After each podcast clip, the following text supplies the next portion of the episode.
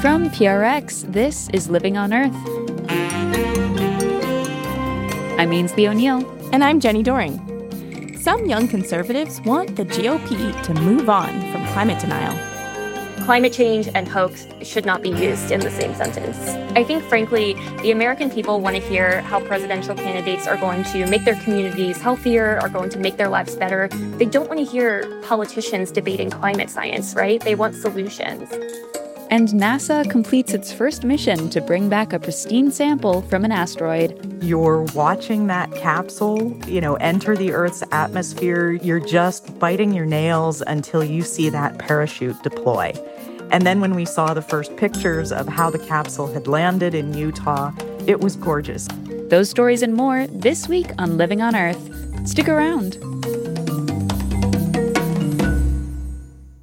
From PRX and the Jennifer and Ted Stanley Studios at the University of Massachusetts, Boston, this is Living on Earth.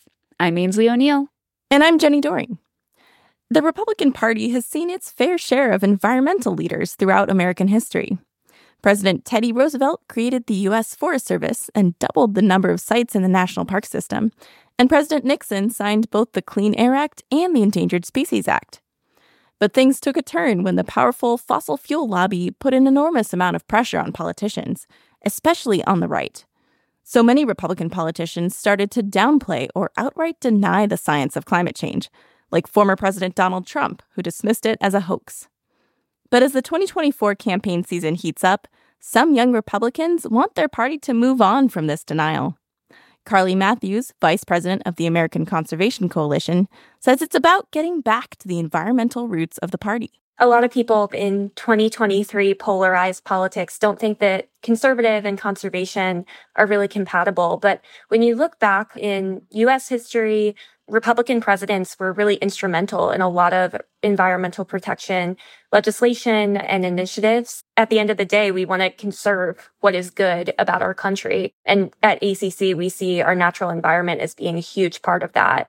We see environmental stewardship as being very compatible with the idea of conserving the land, of leaving the earth better for future generations. And we see a lot of kind of traditionally conservative demographics like farmers, ranchers, outdoorsmen, hunters, fishers. All of those people have this kind of conservation ethos and have been kind of alienated by an environmental movement that might focus more on preservation or regulations or top-down solutions. And we see a really big opportunity to show those demographics that you can be an environmentalist and be a hunter or be a farmer. So what we really see our role is to build and kind of reignite that conservation ethos within the conservative movement. And what about traditional energy workers? Absolutely. I think this is a great question. And it's something we really have to reckon with if we want to have a clean energy transition. And to be clear, ACC supports clean energy. We want to see more clean energy on the grid. But at the same time, messaging like we're going to shut down all coal plants tomorrow is not only not feasible for our energy demands, but also that's leaving a lot of folks behind. And it's not a sustainable way to transition to a clean future. So we see, workforce development is a really important part of the clean energy transition. I think 70% of skills that someone uses in a coal plant can be transferred to a nuclear power plant. That's really encouraging, right? So I think it's just really important when you're messaging with traditional energy workers that a clean energy transition is not necessarily taking something away from them, and it can really be an opportunity. Now, the Intergovernmental Panel on Climate Change, or IPCC, is calling for a rapid reduction in carbon emissions, 50% by the end of this decade, in order to avert climate disaster. So what kinds of climate policies can move quickly while also aligning with conservative values?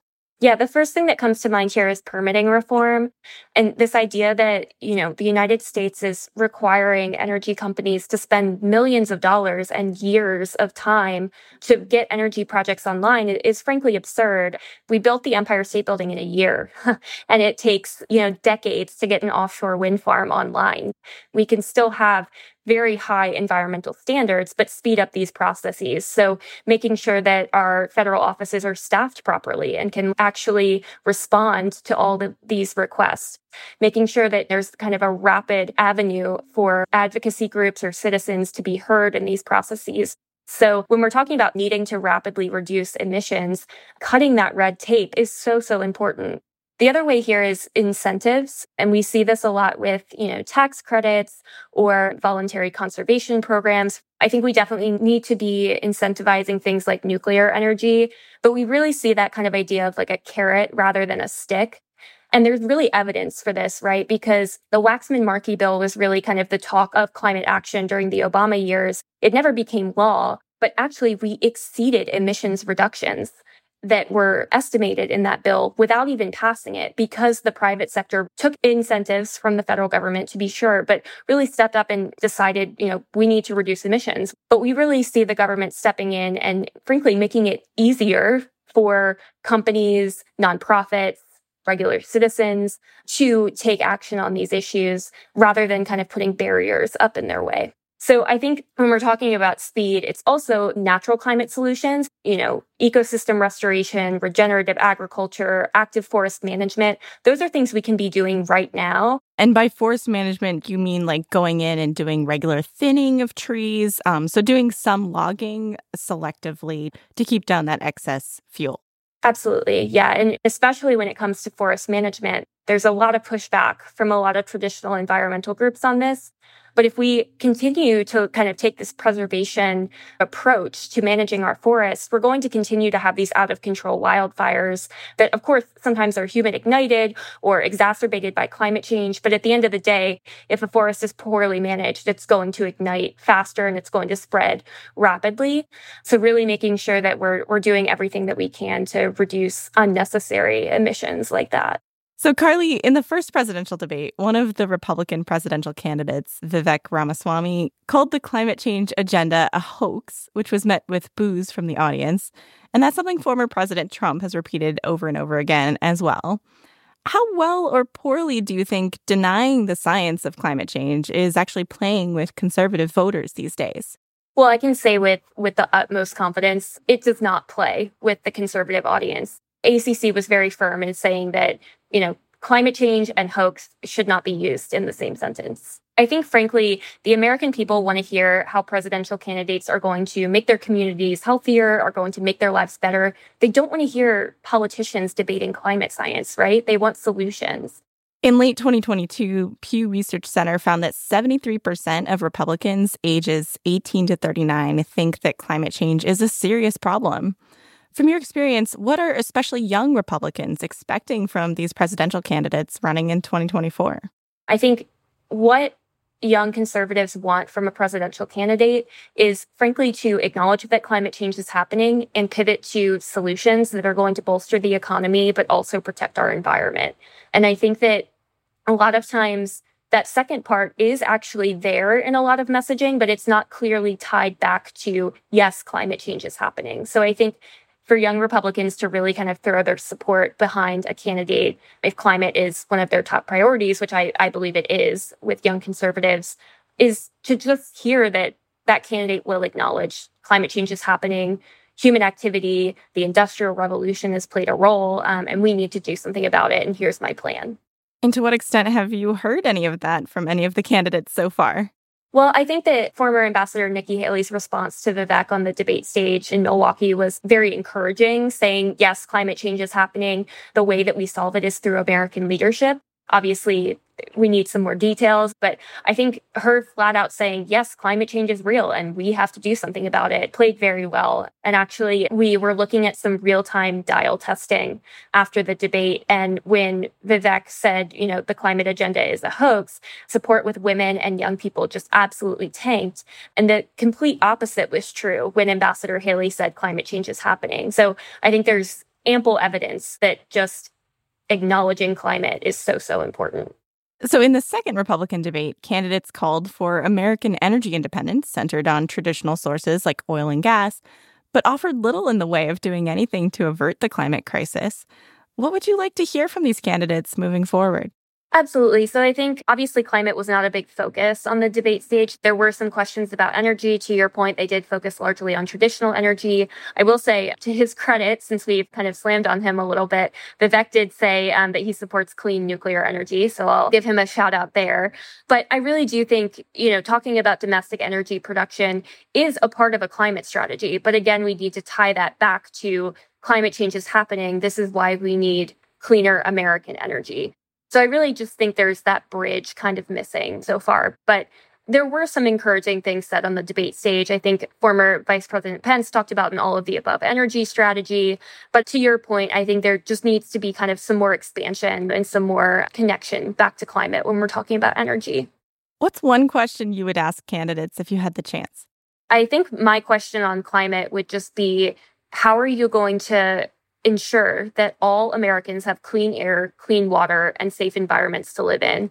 Because I think that we've seen over and over again recently, Americans denied those rights. And how are we going to deal with these environmental challenges that directly affect people's lives? East Palestine, Ohio comes to mind after that train derailment.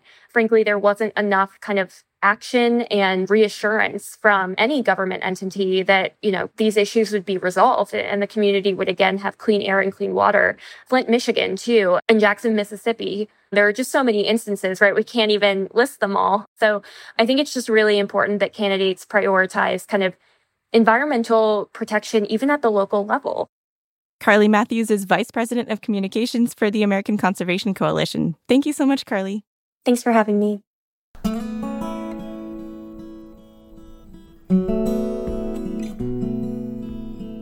Coming up, communities around New Orleans are racing to protect water supplies from the salt water moving up the Mississippi River. That's just after the break. Stay tuned. If you're one of Living on Earth's listener supporters, or if you've been considering a donation to LOE, this message is for you. As a nonprofit news organization, listener support is vital to LOE's weekly effort to bring you up-to-date environmental news and information. Your gift to LOE makes a difference and makes our work possible. So thank you. It's Living on Earth. I'm Ainsley O'Neill. And I'm Jenny Doering. The Great Mississippi River moves an enormous amount of water south from the central and eastern U.S., but not as much this year, thanks to drought conditions. Usually, the fresh water that flows south in the Mississippi pushes back salt water as the river nears the Gulf of Mexico. But now that salty water is slowly seeping upriver towards New Orleans and contaminating water supplies. Experts say that freshwater species should be fine, but for humans, high levels of salt in drinking water can worsen high blood pressure. President Joe Biden has declared a federal emergency at the request of the Louisiana governor, freeing up federal funds to address the situation. Here to tell us more is Hallie Parker, who reports on the environment for public radio station WWNO in New Orleans. Welcome to Living on Earth, Hallie. Thanks for having me. So what are experts saying about what could happen if people actually drink this water? So that's one of the things that's pretty crazy about what's going on down here is just how much uncertainty there still is. Right now, there isn't any sort of effect to any places that are highly populated, like New Orleans or Jefferson Parish, the metropolitan area around New Orleans. But people down in Plaquemines Parish, which is a more sparsely populated area to the south, have been dealing with this for a while, right? They actually saw a lot of salt in their water for months on end. And it was around 1,600 parts per million. And just to put that into perspective, 250 parts per million is what the EPA, the Environmental Protection Agency, says is when you start, to actually be able to taste that salt in the water. So 1,600 parts per million is 6.5 times that. Wow. That's a lot. Yeah, it's a lot of salt. At that point, no one's drinking the water. Or even for some people, you can use it to brush your teeth, but you're not really going to. It really just doesn't taste very good.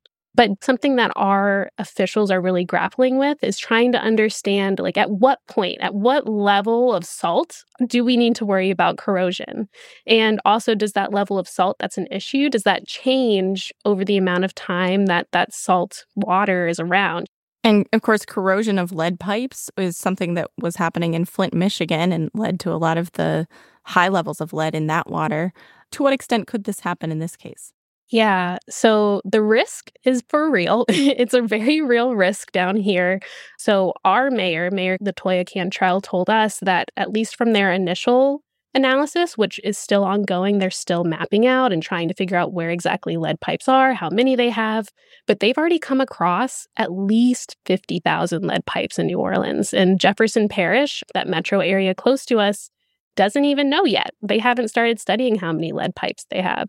So it's really this concerning and also still open question for people. And, you know, that's part of why what's happening with the saltwater intrusion is so concerning for people down here. There's just so much uncertainty around what's going to happen. Yeah, and like you said, officials aren't necessarily sure exactly where this tips over into something that could damage infrastructure. But I imagine that the risks of that are great enough and the consequences are great enough that we don't want to really get close to that. Exactly. Yeah, no one wants to see lead pipes start corroding and leaching into water. We already have issues with lead in our soil, so we don't need any more exposure down here. I know that over in Jefferson Parish, they've already started to at least begin introducing like a type of phosphate, interestingly enough, into their water system to try to avoid and prevent corrosion from happening. And that is something that we're waiting to hear if New Orleans is looking at as well. So there might be some options here for avoiding corrosion, depending on how bad the salt level gets here.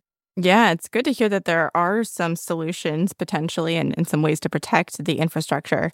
What other solutions to this problem of saltwater moving up the Mississippi River are officials proposing? Yeah, really good question. So, you know, if you go talk to these officials, they'll say that they're looking at anything and everything. But right now, there's kind of like a multi-pronged approach happening. So different agencies are doing different things. Like we have the Army Corps of Engineers coming in to really support, of course, the whole region, but they're going to be especially helpful for some of the smaller water treatment plants in this area.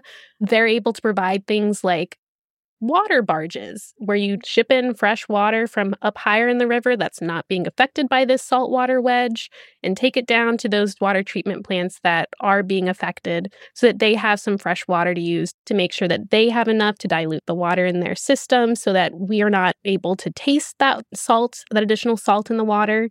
And then beyond that, aside from those smaller water treatment plants that have the option of maybe getting water from a larger plant or from a water barge or from a reverse osmosis unit, our larger plants in New Orleans and in Jefferson Parish, they're really looking to just make a new pipeline, like move where they're taking water from or getting at least some of their water from and moving that higher up the river, similar to that water barge solution, and using those new pipelines to pull in water from a safe area of the river and bring it back down to feed into those really large systems that, like, to compare, some of these systems are only pumping out, you know, like 4 million gallons of water a day, which, you know, sounds like a lot. But then you think about these gigantic plants, and they're pumping like 140 million gallons of water a day. So what about farms and agriculture? How might this saltwater wedge affect those? Yeah, so saltwater, especially saltwater intrusion, has actually been affecting, you know, South Louisiana for a while now.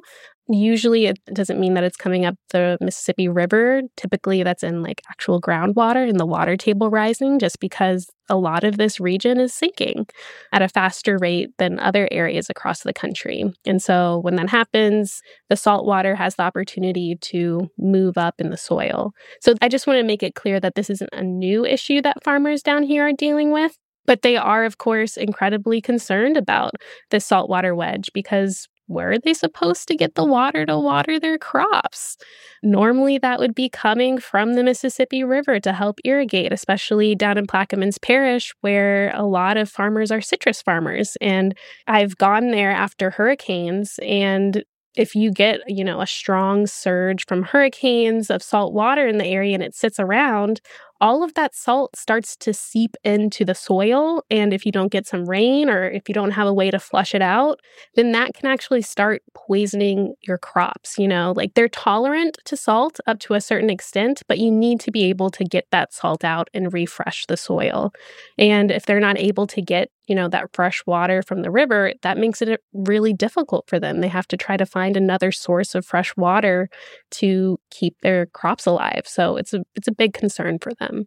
Hallie, what are experts saying about the role that climate change might play in all of this?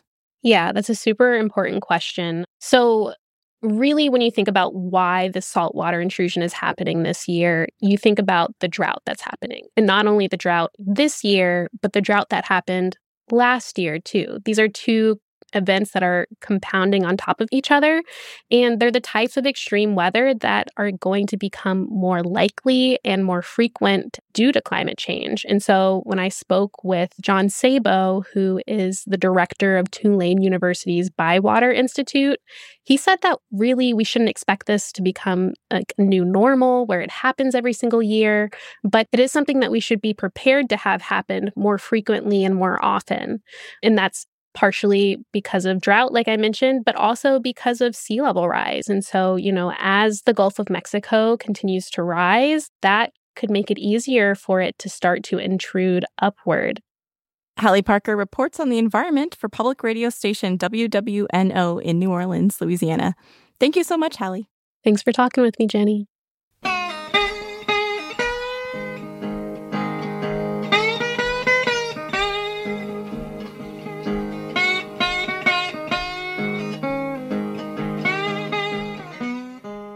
On September 24th, the spacecraft OSIRIS-REx flung a capsule with precious cargo back to Earth.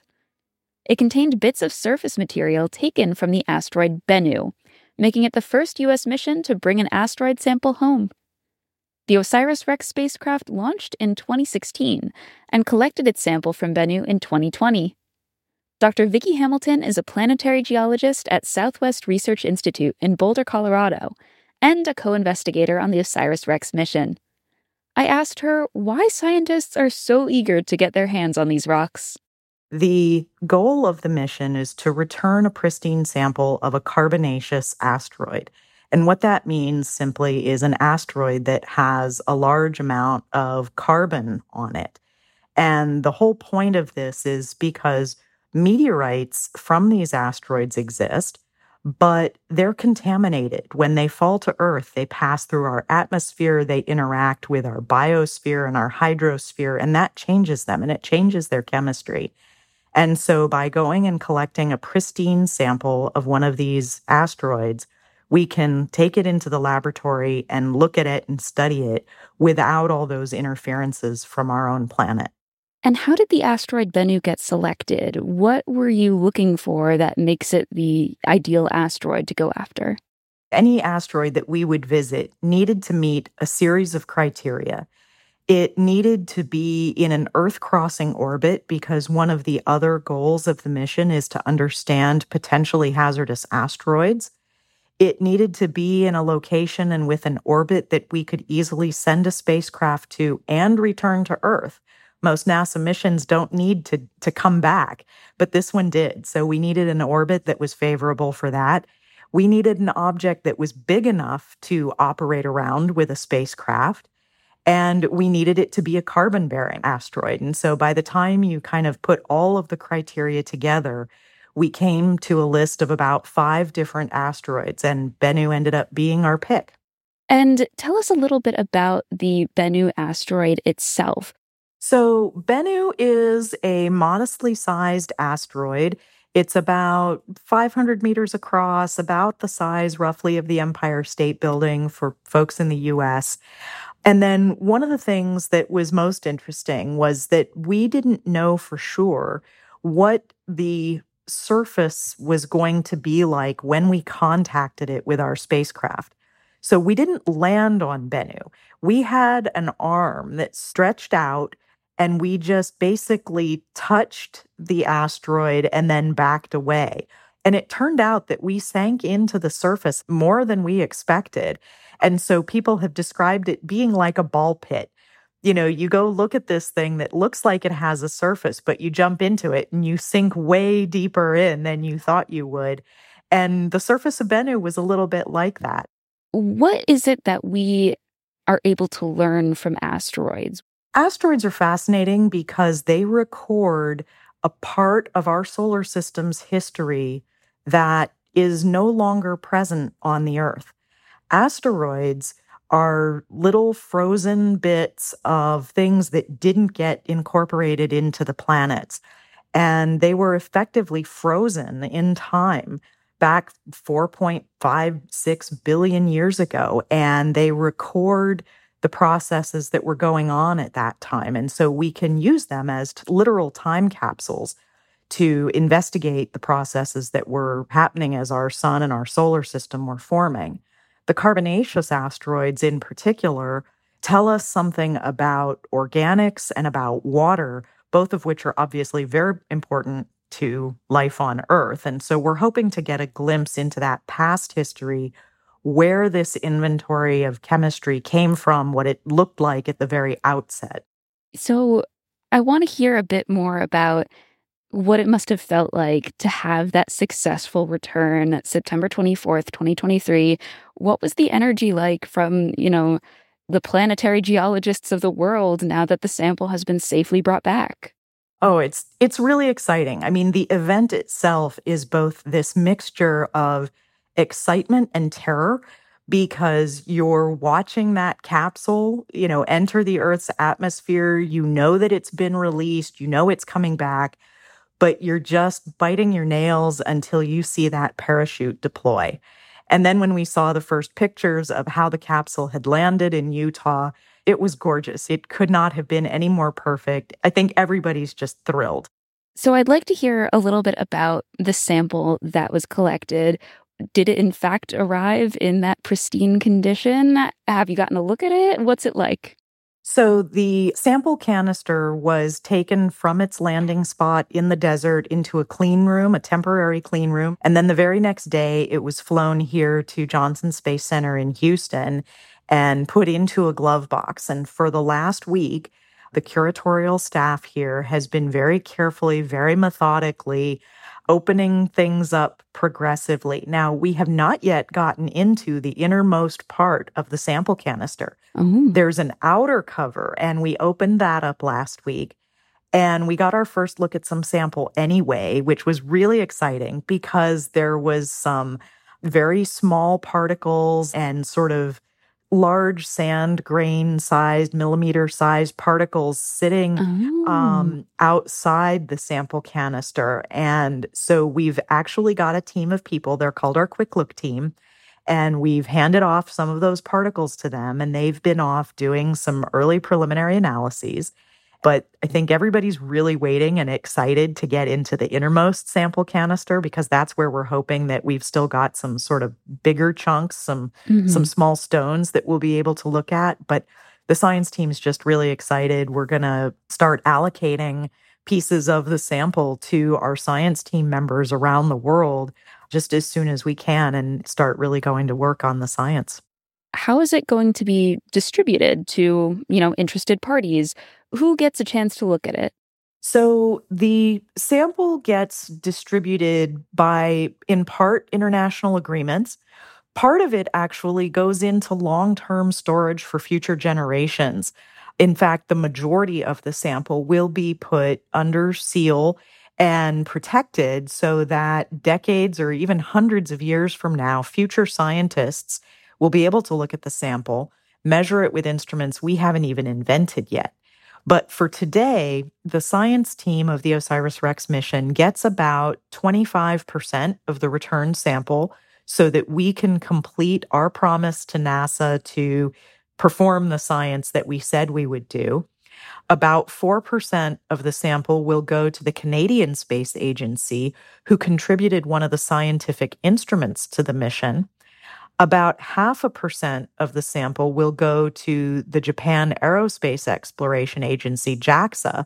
And then last, the scientific community will be able to request pieces of Bennu for their own research starting about 6 months from now. And so that's a process where scientists like me can write a proposal and say they want a piece of Bennu and what they're going to do with it and what science they want to study. And then the pieces will be allocated for that purpose. So it becomes available to lots of people now, but also future generations. And now it's been sort of a wild journey from the launch in 2016, a sort of picture-perfect landing just this year. I just want to know, how are you feeling about all of this, and what are you looking forward to now that we've got this on Earth? I'm still very excited. We all are. We can't believe that we're finally at this point. You know, it's this proposal for this mission was submitted to NASA in 2010. So, you know, some of us have been working on it since then. Some people were working on even the predecessor version of this mission. So for all of us, it's just really exciting to actually be at this moment. For me, the next big thing is when I'm able to get sample and take it back into my lab in Boulder and start to analyze it and just see what's in there. I mean, I just can't wait to see what's in there and then be able to compare it to other meteorites that we know about and compare to the predictions we made about what it would look like based on the data that we collected at Bennu. Dr. Vicky Hamilton is a co-investigator on the OSIRIS-REx mission. Dr. Hamilton, thank you so much for joining us today. Thank you so much for having me. Just ahead, hungry cougars in Washington state are winding up with a bounty on their heads.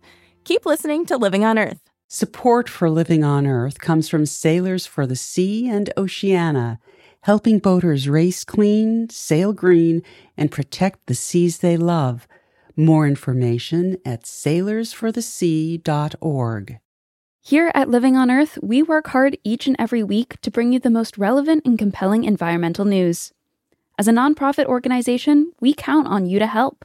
Listener support is key to sustaining the environmental news gathering and reporting that you rely on.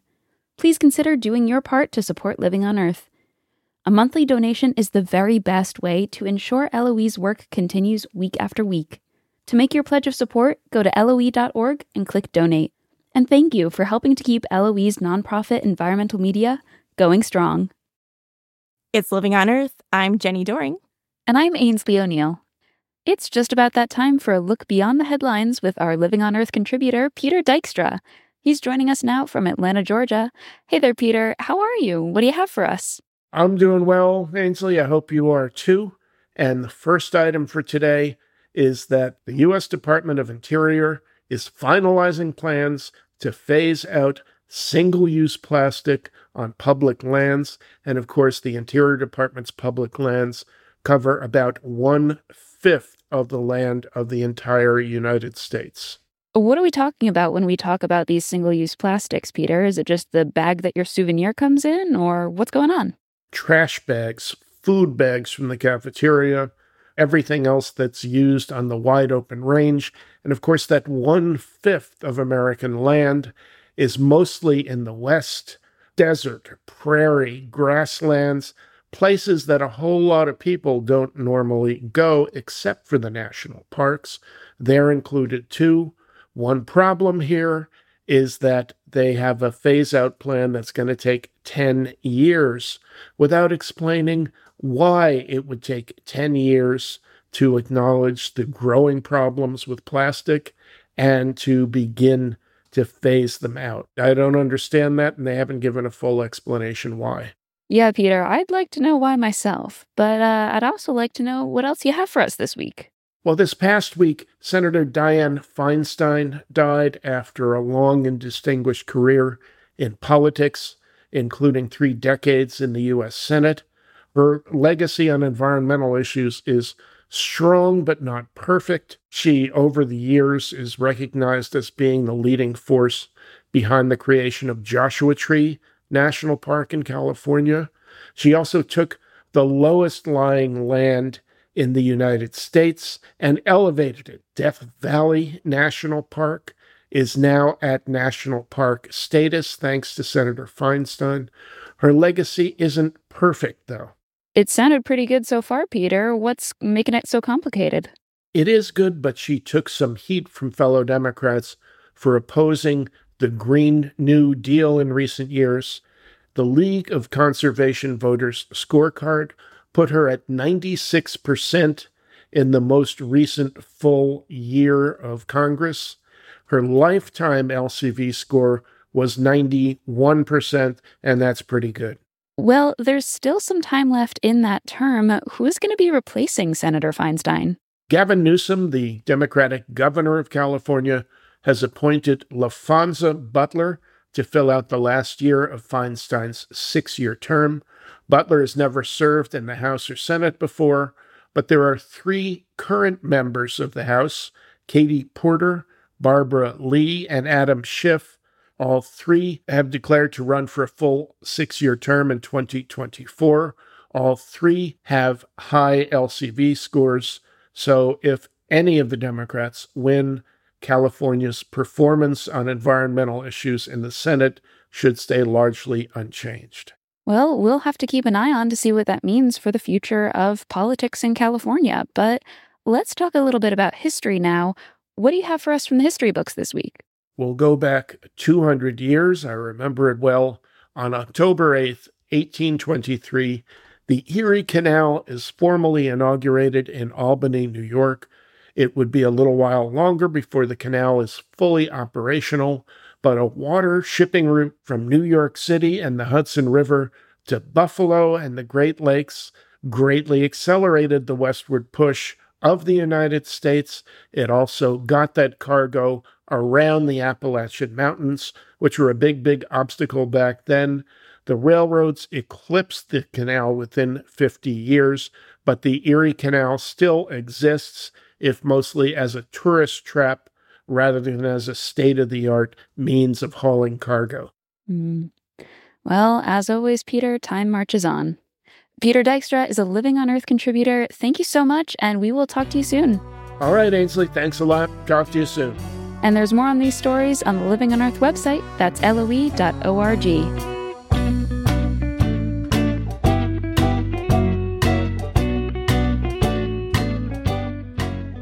The Olympic Peninsula in Washington state is a lush, temperate rainforest that's attracting newcomers from the rest of the Pacific Northwest.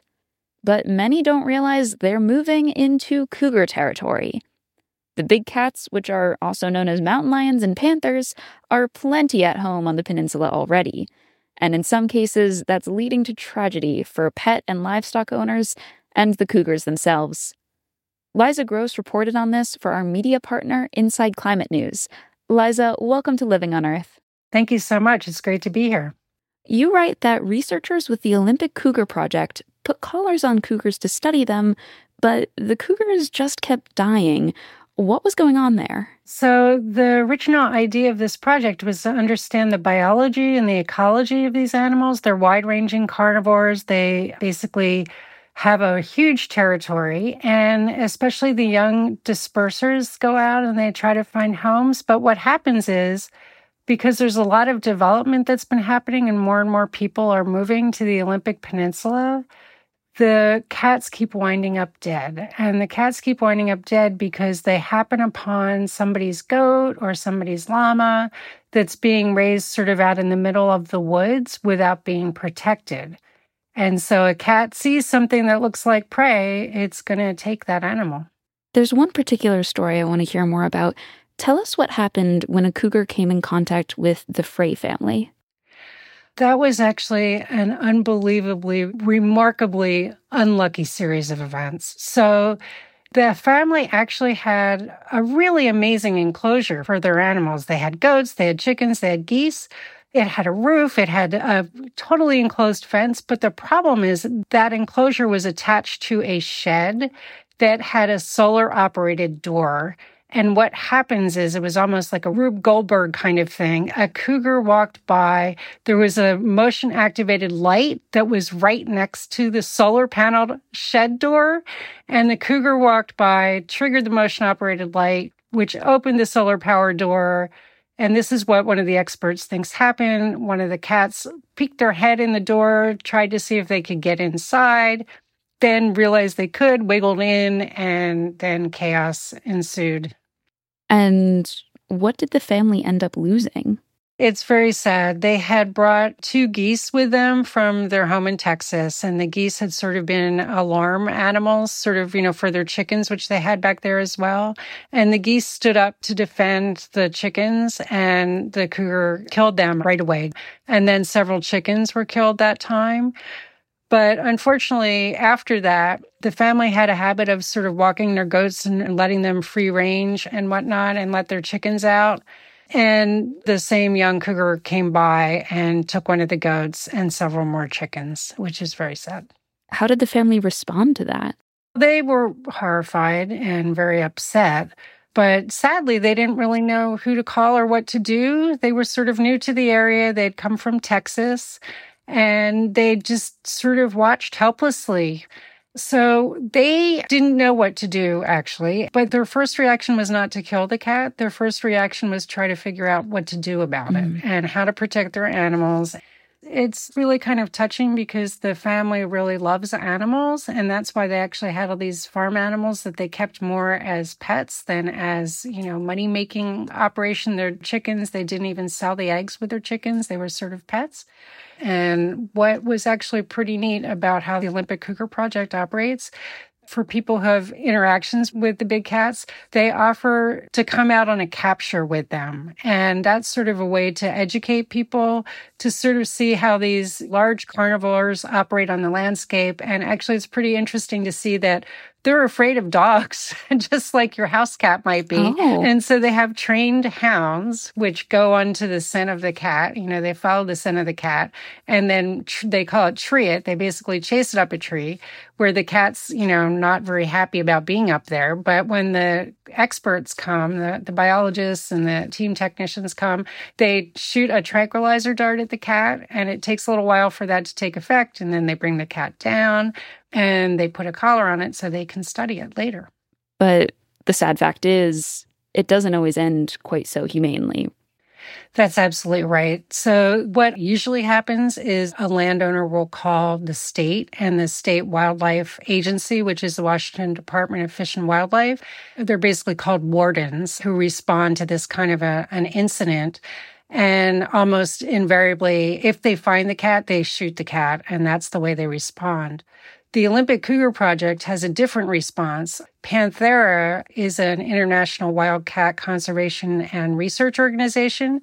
They do not have the authority, the legal right to go in and capture and tree or relocate the cat, but they work with 6 tribes that operate on the Olympic Peninsula, and they have sovereign authority to do what they would like to do as sovereign nations. And so the call is usually not to kill the cat, but to tree the cat, capture it, study it. I have to wonder, how effective is lethal control of cougars? If a cougar puts a toe out of line, it could end up with deadly consequences for it. But is that even something that makes sense in the end? That's a very good question. And one of the leads in the Olympic Cougar Project, his name is Mark Albrook, and he's a lion expert who studied these big cats, cougars, also known as mountain lions, and many, many other names. And he did a literature review to see, does it actually work? If you kill a big cat that's been accused of taking somebody's goat or llama, does it actually reduce what's called depredation, which is basically the taking of a small farm animal? And he couldn't find any real evidence to show it actually works. And part of the reason is because these animals are opportunistic. And what that means is they basically prey on things, if they're hungry, that walk in front of them or that they encounter in their habitat. And so if you kill one cat that happened upon a little goat, that doesn't mean it's going to stop another cat from doing that. And so that raises the issue of what you should be doing. Mm-hmm. And not everybody will necessarily have it in their mind to call the Olympic Cougar Project, but what can people do sort of at the personal level, at the home level, to reduce cougar-human conflict? There are a lot of things, actually, that can be done, starting with just getting a livestock guardian dog, these really large dogs that the cats are afraid of, just like any cat. So this is sort of a Great Pyrenees breed or a Kangal or an Anatolian Shepherd. And these are the same dogs that shepherds in the Pyrenees have used for years against the brown bears, also known as grizzly bears, that they have in France and Spain. And that's one thing that's relatively easy. Other things require more money. These are things like getting enclosures that have a roof. So really good fences that have a roof because cougars can jump at least 15 feet. Wow. So if you have a fence that keeps your goat in, it's not going to keep a cougar out. So that's a very important thing to do. Then they also try things like hazing. So shooting rubber bullets at a cat if it seems to be a young cat that just keeps coming back to the property. And then finally, what's really important is for people to stop feeding deer. People actually feed deer, like leaving, apples and this and that and the other thing. And then also cleaning up their garbage so they don't attract raccoons, because raccoons are a pretty steady source of food for the young cats who are still learning how to take down the bigger prey. So we've been talking about this really great program with the Olympic Cougar Project, but they're not the only ones in charge of what happens with cougars. What, if anything, is happening to find non-lethal solutions with the Washington Department of Fish and Wildlife? Well, the agency held what they called a cougar focus group last year to solicit input for how to deal with this conflict situation, because they recognize that more people are moving to the area and more conflict is happening. And so they got what they called stakeholders, a variety of people from livestock, scientists, houndsman, who's got a lot of experience with understanding the biology of the cats and how they act. And they got a ton of suggestions. And everybody sort of agreed that they needed to find ways to avoid this lethal removal, which basically is killing the cat whenever a landowner complains that a cat has taken its livestock. There hasn't been much action yet. I mean, the agency has a Living with Cougars pamphlet, but people don't necessarily know about that. And I think that, as with most agencies, when you're dealing with the public, there's a problem of staffing and resourcing. And so I think people are still waiting to see what the agency is going to do. Mm-hmm. But I believe there are some signs of hope with a new generation that's being born. And you went out with some of the biologists from the Olympic Cougar Project in search of a cougar den. Can you tell us about what that was like? Well, that was pretty amazing, I have to say. Number one, it was amazing that they were actually able to find the den. Mm. And here's a surprising tidbit. The den was in the middle of a timber forest. So it was an active timber forest where you could hear chainsaws roaring in the background. And I was thinking, this doesn't seem good. But surprisingly, the biologists were explaining to me that the timber forests actually almost serve as a refuge for these cats because they cycle through. So there are decades where the forest isn't being harvested by the lumber companies. And actually, the biologists have a pretty good relationship with the lumber companies who recognize, well, maybe if there's a den there, maybe we won't go in there. We'll work around it. Mm-hmm. So that hasn't been the biggest issue. The other thing is, because it's an actively harvested area, they do a lot of thinning beforehand. So what that means is they're trying to get the other trees to grow bigger, but they leave all this brush behind. And it's just so thick. And it's sort of like the best place to stash your kittens, I think, because who could find them? And could you tell us a little bit more about the family in this cougar den? Yes, there was a girl and a boy, just 3 weeks old. And this family carries special meaning for the team. And that's because their mother, Scalp, had surprised everybody by surviving after the state actually made her an orphan at just 10 months old. It's very unusual for young cougars of a year old even to make it on their own, because they can stay with their moms up to 18 months to learn how to take down deer and hunt on their own. And her mother had been killed for taking somebody's goats, a couple goats, and left her an orphan. Yet she managed to make it. Mm-hmm. And then she seemed to have been one of the youngest cougar mothers that they ever documented. Wow. But they named her Scalp because one of the team, Andy Stratton, sedated her. And as Andy was trying to retrieve her from the tree, her paw swung around and nicked him on the scalp. And so that was sort of a badge of honor for him. And that's how they named that cat. It's incredible to hear about this den, this like quasi-sanctuary within the world of not just the chainsaws cutting down trees, but also the wider world of antagonistic humans. How were the kittens when you found them? Well, it was really amazing to see how delighted the biologists were when they found them, because they've seen all sorts of things. They've gone to dens where the kittens were dead. They've seen very unhealthy kittens, and they were just literally delighted to say, oh, look, they're so dark, which is really helpful for camouflage. So they had all these dark spots all over them, which helps you not be able to see them if you happen upon them in this incredibly, dense pile of branches. And they also just seem full of milk is what they kept saying, that the mama is doing a really good job of taking care of them, because not all cats are as good at taking care of their kittens as the other ones. And the two kittens, even though they were only 3 weeks old, they had razor sharp claws. Their claws were definitely out there and growing. Their teeth were just coming in, but the claws were pretty sharp. Wow. I can tell you from experience. One caught my arm, a tiny little bit, a little piece of blood came out, but I sort of felt it as a souvenir. So it was quite the experience. That was also a badge of honor, huh? It was pretty exciting to be nicked by a little cougar kitten, I have to say. Wasn't much damage. Liza Gross is a reporter for our media partner, Inside Climate News. Liza, thank you for taking the time with me today. Thank you so much for having me.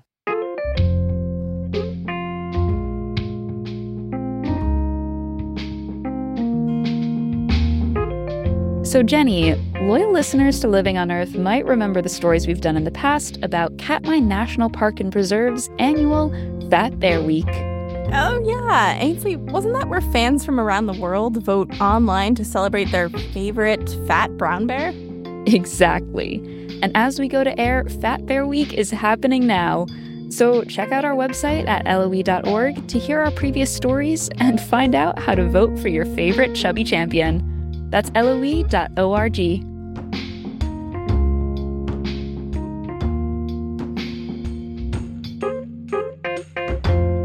Living on Earth is produced by the World Media Foundation.